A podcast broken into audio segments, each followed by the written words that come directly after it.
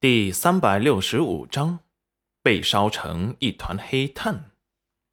过了两天，齐彦周终于拿了一瓶药丸出来了。齐云冉立即接了过来，坐进了石洞里。齐彦周和洛河立即守在了石洞外。穆青城也紧张的等候着，不知心底期待着什么，眼神牢牢的盯着山洞口。此时。齐彦周怕这里的动静太大，引来黑衣面具人，早就布下了结界。齐云然坐下，毫不犹豫地倒出瓶中的药丸，只有一颗，立即把它扔到了嘴里。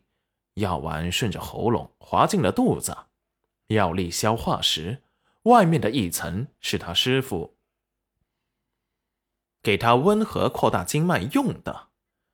只感觉到一阵温和的舒适感传遍全身，仿佛浑身每一个毛孔都被打开，让人感觉很舒懒。越是这种时候，越要加倍小心。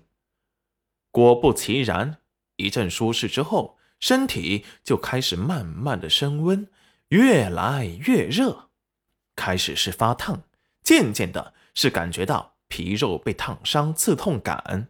渐渐的，是全身都被烧焦，剧痛传来，最后是一阵淹没人神智的剧烈疼痛感持续来袭，让人忍不住想要失声尖叫。一呼一吸间都是无法忍受的疼痛，身体里的经脉血肉全部被烧焦。此时，戚云染身上一片漆黑，连头发也无火自燃了。他整个人像是被烧成了一团焦炭，分不清楚哪里是鼻子眼睛，整个人看起来恐怖极了。戚云染还在坚持忍受着，要保持本心，坚定的信念，他一定可以成功。还有很多人等待着他去救赎呢。在这巨大的信念下，终于战胜了无法忍受的非人折磨。很快。他身体里的经脉开始重塑，焦黑色的水开始从毛孔里渐渐排除到了体外，身体外的黑炭也渐渐脱落，长出了新的血肉，头皮也渐渐生长，身体里的灵脉渐渐连接了起来，慢慢的在他的胸口形成了一个米粒大的漩涡，渐渐的黄豆那么大。最后逐渐变成了，最后逐渐变成了成人拳头大才停下。这是他的灵元，有了这个灵元，他就可以储存灵力，继续修炼了。七燕州他们都没合眼，守了他七天七夜，齐云染才一身乌黑的走了出来。七燕州赶紧离他十米远。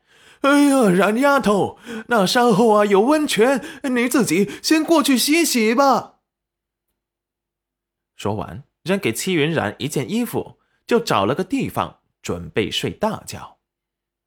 这几天守了他几天几夜，他一把老骨头可遭不住了。戚云染无语的接过，师傅这也太矫情了，还嫌弃他。穆青城也不好意思的坐在了树下休息，道士洛河是要过去给他守着人，让他快点去泡。戚云染一巴掌把他给拍出去，洛河立即就蔫了，乖乖的回到穆青城的旁边坐下，看着穆青城唇边带着笑意，立即生气了：“你这是在嘲笑本尊？”“啊，没有，不敢。”倾城只是觉得大人跟着七兄感情真好。这般一听，洛河满意了，穆倾城这才松了口气。刚才他一瞬间的气势真是太恐怖了。齐云染到后山，果然找到了温泉，脱下焦黑的衣服，立即开始洗了起来。温泉里的温度刚好。